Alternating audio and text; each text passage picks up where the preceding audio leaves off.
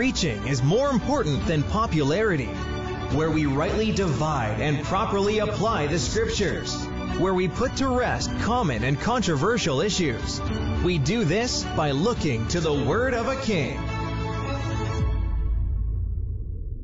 சத்திய வேதாகமம் சொல்லுகிறது கடைசி காலங்களில் சிலர் பிசாசுகளின் உபதேசங்களுக்கு செவி கொடுத்து விசுவாசத்தை விட்டு விலகி போவார்கள் என்று திருவிருந்து அல்லது ராபோஜனம் அல்லது நற்கருணை இதை குறித்து சபைகளின் மத்தியில் சில மூட நம்பிக்கைகள் இருக்கிறது. முதலாவது ஒரு பிரிவினர் இயேசு கிறிஸ்து தனது சரீரத்தை அப்பமாகவும் தனது இரத்தத்தை ரசமாகவும் கொடுக்கிறார் என்று கூறுகிறார்கள். இயேசு கிறிஸ்து தமது அப்பத்தை எடுத்து ஆசீர்வதித்து அதை கொடுக்கும் பொழுது அது இயேசு கிறிஸ்துவின் ர- சரீரமாகவே மாறுகிறது என்றும் இயேசு கிறிஸ்து அந்த திராட்சைப்பழ ரசத்தை சீஷர்களுக்கு கொடுக்கும் பொழுது அது இயேசு கிறிஸ்துவுடைய ரத்தமாகவே மாறுகிறது என்றும் கூறுகிறார்கள். இந்த பந்தியில் பங்கு பெறாதவர்களுக்கு இயேசு கிறிஸ்துவோடு ஒப்புரவில்லை என்றும் கூறுகிறார்கள். இதற்கு அவர்கள் ஆதாரமாக எடுத்து காட்டுவது மத்திய இருபத்தி ஆறாம் அதிகாரம் இருபத்தி ஆறு முதல் இருபத்தி எட்டாம் வசனம் வரை. நாம் வாசித்து அதில் என்ன இருக்கிறது என்பதை ஆராய்வோம். இங்கே இயேசு கிறிஸ்து சிலுவையில் அறையப்படுவதற்கு முன்பாக ராத்திரியில் ஸ்ரீசர்களோடு ராபோஜனம் ஏறெடுக்கிறார். வாசிக்கிறேன். அவர்கள் போஜன பண்ணுகையில் இயேசு அப்பத்தை எடுத்து ஆசீர்வதித்து அதை பிட்டு ஸ்ரீஷர்களுக்கு கொடுத்து நீங்கள் வாங்கி புசியுங்கள் இது என்னுடைய சரீரமாயிருக்கிறது என்றார். பின்பு பாத்திரத்தையும் எடுத்து ஸ்தோத்திரம் பண்ணி அவர்களுக்கு கொடுத்து நீங்கள் எல்லாரும் இதிலே பானம் பண்ணுங்கள். இது பாவ மன்னிப்புண்டாகும்படி அநேகருக்காக சிந்தப்படுகிற புது உடன்படிக்கைக்குரிய என்னுடைய இரத்தமாயிருக்கிறது. சரி இங்கு இயேசு கிறிஸ்து தனது சரீரத்தையும் இரத்தத்தையும் குறித்து சொல்கிறாரா இல்லை. கர்த்தராக இயேசு கிறிஸ்து சிலுவையில் தாம் எப்படி தம்முடைய சரீரம் விற்கப்பட்டு தமது இரத்தம் சிந்தி மறைக்கப் போகிறார் என்பதை இங்கு கூறுகிறார். அப்பம் அவருடைய சரீரத்தின் அடையாள சின்னமாக இருக்கிறது ரசம் அவர் சிந்த போகிற இரத்தத்திற்குரிய அடையாள சின்னமாக இருக்கிறது. இருபத்தி ஏழாம் வசனம் இப்படியாக சொல்கிறது. பின்பு பாத்திரத்தை எடுத்து ஸ்தோத்திரம் பண்ணி அவர்களுக்கு கொடுத்து நீங்கள் எல்லாரும் இதில் பானம் பண்ணுங்கள். பாத்திரத்தை எடுத்து என்று இங்கு பார்க்கிறோம். இங்கு அவர் ரசத்தை எடுக்கவில்லை மாறாக பாத்திரத்தை எடுக்கிறார். நமது வேதாகமம் ஒரே சீரான இலக்கணத்தை கொண்டு எழுதப்பட்டது. அப்படியானால் நாம் ஒரு வசனத்தை வியாக்கியானம் செய்ய வேண்டுமென்றால் மற்ற வசனங்களையும் நாம் கவனத்தில் கொள்ள வேண்டும். ஆதியாகமம் நாற்பது பதினொன்றாம் வசனம். இதோடு ஒப்பிட ஒப்பிட்டு வாசிக்க வேண்டியது ஒரு வசனமாக இருக்கிறது. அங்கே பார்க்கலாம். பார்வோனுடைய பாத்திரம் என் கையில் இருந்தது. நான் அந்த பழங்களை பறித்து அவைகளை பார்வோனுடைய பாத்திரத்தில் பிழிந்து அந்த பாத்திரத்தை பார்வோனுடைய கையிலே கொடுத்தேன் என்று தன் சொப்பனத்தை சொன்னான்.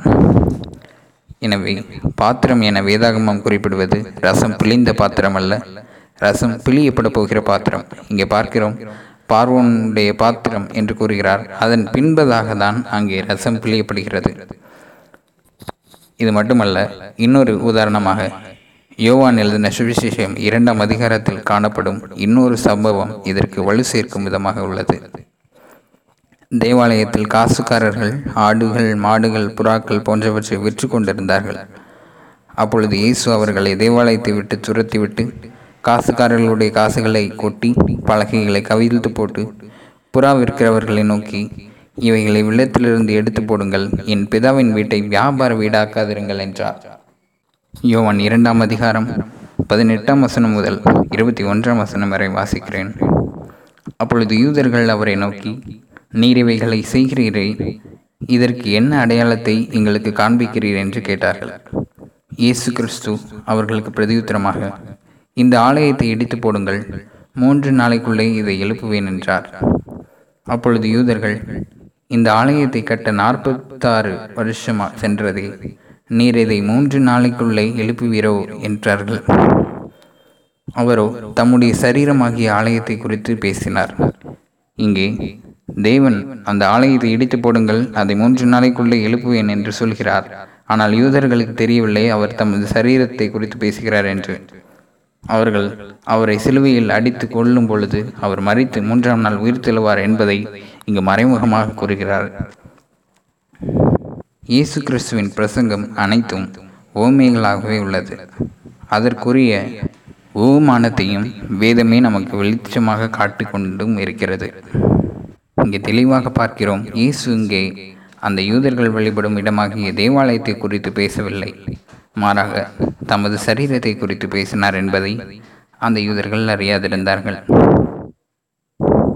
எனவே வேதாகம சத்தியத்தின்படி அப்பம் இயேசுவின் சரீரமாக மாறுகிறது என்று கூறுவதோ திராட்சரசம் இயேசு கிறிஸ்துவின் இரத்தமாக மாறுகிறது என்று கூறுவதோ வேதத்திற்கும் கடவுளின் சட்டத்திற்கும் முரணானது. பழைய ஏற்பாட்டில் நியாயப்பிரமாணம் வருவதற்கு முன்பாக ஆதியாகமன் ஒன்பதாம் அதிகாரம் ஒன்று முதல் ஐந்தாம் வசனம் வரை.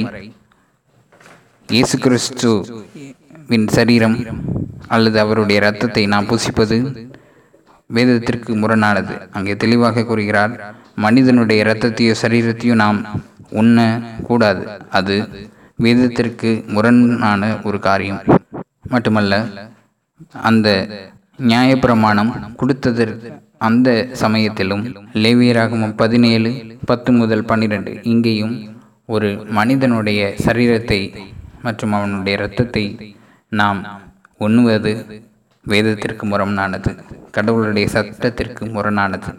மட்டுமல்ல கிருபைக்குள்ளாக வாழும் நாமும் அப்போ சிலர் பதினஞ்சு இருபத்தி மன்னிக்கவும் பதினைந்தாம் அதிகாரம் இருபது மற்றும் இருபத்தி ஒன்பதாம் வசனம் இவைகளின்படியும் மனிதனுடைய சரீரத்தையும் அவனுடைய இரத்தத்தையும் சாப்பிடுவது வேதத்திற்கும் கடவுளின் நியாயத்திற்கும் அவருடைய சட்டத்திற்கும் முரணானது.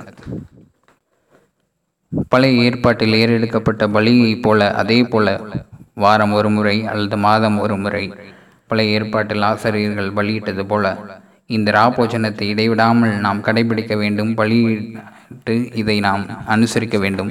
இதன் மூலம்தான் ஒருத்தனுக்கு பாவம் மன்னிப்பு உண்டு என்று கூறுவதும் முற்றிலும் வேதத்திற்கு முரணானது. மற்றும் ஒரு சபை பிரிவினர் என்ன கூறுகிறார்கள் என்றால் இந்த பாவ மன்னிப்புக்காக ஏறெடுக்கப்படும் இந்த காரியம் அதாவது ராபோஜனம் என்பது பாவ மன்னிப்பிற்காக எடுக்கப்படுவது என்று மற்றும் இந்த சடங்கு அல்லது சம்பிரதாயத்தை செய்வதன் மூலமாக பாவம் மன்னிப்பு ஏற்படுகிறது என்றும் கூறுகிறார்கள். அவர்கள் என்ன கூறுகிறார்கள் என்றால் பழைய ஏற்பாட்டில் ஏறெடுக்கப்பட்ட பலியைப் போல புதிய ஏற்பாட்டில் இதுவும் பலி என்று கூறுகிறார்கள். இது முற்றிலும் வேதத்திற்கு முரணானது ரத்தம் சிந்தது இல்லாமல் மீட்பு இல்லை என்பதே தெய்வ பிரமாணம். அதற்காகவே இயேசு கிறிஸ்து ரத்தத்தை சிந்தினார். அந்த இரத்தத்தின் மூலமாகவே பாவமன்னிப்பாக மீட்பு நமக்கு உண்டாயிருக்கிறது. ஏதோ நான் இந்த ராபோஜனத்தை இடைவிடாமல் கடைபிடிப்பதால் எனக்கு பரலோகம் உண்டு என்றால் இங்கே கிரியை விசுவாசத்தோடு சேர்க்கப்படுகிறது. விசுவாசத்தின் மூலமாகவே ஒருவன் ரசிக்கப்படுகிறான் தான் செய்யும் கிரியை ஒன்றும் தனது ரட்சிப்புக்கு பிரயோஜனமில்லை என்பது தேவனுடைய வார்த்தை. எபேசியர் ஒன்று ஏழு தெளிவாக சொல்கிறது அவருடைய கிருபையின் ஐஸ்வர்யத்தின்படியே இவருடைய இரத்தத்தினாலே பாவமணிப்பாகிய மீட்பு இவருக்குள் நமக்கு உண்டாயிருக்கிறது என்று. மற்றும் இரண்டாம் அதிகாரம் ஒன்பதாம் வசனத்தின்படி இங்கே கிரியினால் உண்டான மீட்பாக இருந்தால் அங்கே நாம் பெருமை பாராட்ட ஒரு வகை இருக்கும். நாம் ஒரு காரியத்தை செய்ததால் கர்த்தத்தம் நம்மை ரச்சித்தார் என்றால் அங்கே நம்முடைய கிரியை அங்கு கூட்டப்படுகிறது. இது வேதத்திற்கு முரணானது. மட்டுமல்ல அப்படியாக தேவனுடைய சரீரம் இயேசு கிறிஸ்துவுடைய சரீரம் அந்த அப்பத்திற்குள் வந்துவிடுகிறது என்று அவர்கள் கூறுவது உண்மையானால் இயேசு கிறிஸ்து நூறு சதவீதம் மனிதனாக வரவில்லை என்று அவர்கள் கூறுகிறார்கள். இயேசு கிறிஸ்து நூறு சதவீதம் மனிதனாகவும் நூறு சதவீதம் தேவனாகவும் வந்தார். அவர் நூறு சதவீதம் மனிதனாக இருக்கும் பொழுது அவர் எங்கும் நிறைந்தவராக அல்ல ஒரு இடத்தில் இருக்கிறவராக இருக்கிறார். தேவனாக இருக்கும் பொழுது ஆவிக்குரிய முறையில் அவர் அனைத்து இடங்களிலும் இருக்கிறார். இயேசுவாக அவர் வாழ்ந்த பொழுதும் இயேசு என்ற அவருடைய சரீரம் ஒரு இடத்தில் இருக்கக்கூடியதாக இருக்கிறது. ஏனென்றால் அவர் நம்மை போன்ற மனிதனாகவே வந்தார். இதை அவர்கள் அவர்கள் ஏறெடுக்கும் அந்த ராபோஜனத்தில் அந்த ரொட்டி தொண்டுக்குள் இயேசு கிறிஸ்துவின் சரீரம் வந்துவிடுகிறது அந்த பல ரசத்தில் இயேசு கிறிஸ்துவின் ரத்தம் வந்துவிடுகிறது என்று கூறுவது வேதத்தின்படி முற்றிலும் தவறானது. மட்டுமல்ல இயேசு கிறிஸ்துவையே இது மறுதளிக்கக்கூடியதாக இருக்கிறது. இயேசு கிறிஸ்து மனிதனாக இந்த பூமியில் வந்தார் என ஒருவன் கூறவில்லை என்றால் அவன் அந்தி கிறிஸ்து எனவே இப்பேற்பட்ட கள்ள போதனையிலிருந்து தப்பித்து கொள்ளுங்கள். மற்றொரு பிரிவினர் யூத கலாச்சாரத்தின்படி தான் விரும்பும் பெண்ணிடம் ஒரு டம்ளர் திராட்சரசத்தையும் புது வஸ்திரத்தையும் கொடுப்பானாம். அவன் மீண்டும் வந்து பார்க்கும் பொழுது அந்த பெண் அவன் தந்த புது வஸ்திரத்தை அணிந்திருக்கவும் அவன் கொடுத்து சென்ற பல்லரசு குறைவுபட்டிருப்பதையும் பார்த்தால் மணவாட்டி ஆயத்தமாக இருக்கிறாள் என்று எடுத்துக்கொள்வானாம். இதை ஒரு பிரபலமான போதகர் போதிப்பது உண்டு இதன் மூலம் என்ன கூறுகிறார்கள் என்றால் ராபோஜனத்தில் பங்கு பெறாதவன் ரகசிய வருகை எடுத்துக்கொள்ளப்பட மாட்டான் என்று. இதுவும் தவறான புரிதல்தான். தெய்வ வசனம் தெளிவாக சொல்கிறது. ஒன்று பேதுரு ஒன்று பதினெட்டு முதல் பதின பத்தொன்பதாம் வசனம். உங்கள் முன்னோர்களால் பாரம்பரியமாய் நீங்கள் அனுசரித்து வந்த வீணான நடத்தை என்று அழிவுள்ள வஸ்துக்களாகிய வெள்ளியும் பொன்னாலும் மீட்கப்படாமல் குற்றமல்லாத மாசற்ற ஆட்டுக்குட்டியாகிய கிறிஸ்துவின் விலையேறப்பெற்ற இரத்தத்தினாலே மீட்கப்பட்டீர்கள் என்று அறிந்திருக்கிறீர்களே. இங்கே நாம் தெளிவாக பார்க்கிறோம் முன்னோர்களால் பாரம்பரியமாக கடைபிடித்து வந்த வீணான நடக்கையினால் நாம் ரட்சிக்கப்படுவதில்லை என்று.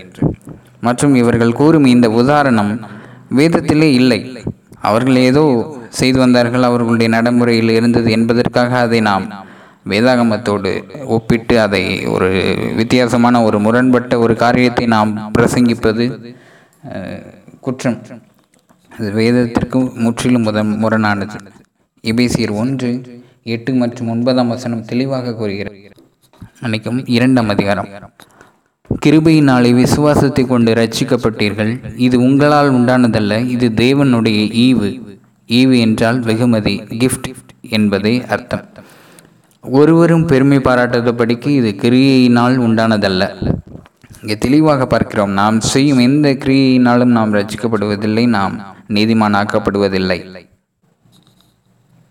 இப்படி வேதம் தெளிவாக சொல்லியிருக்க இதற்கு முரணாக சிலர் பிரசங்கிப்பது மனதிற்கு வருத்தத்தை தான் ஏற்படுத்துகிறது.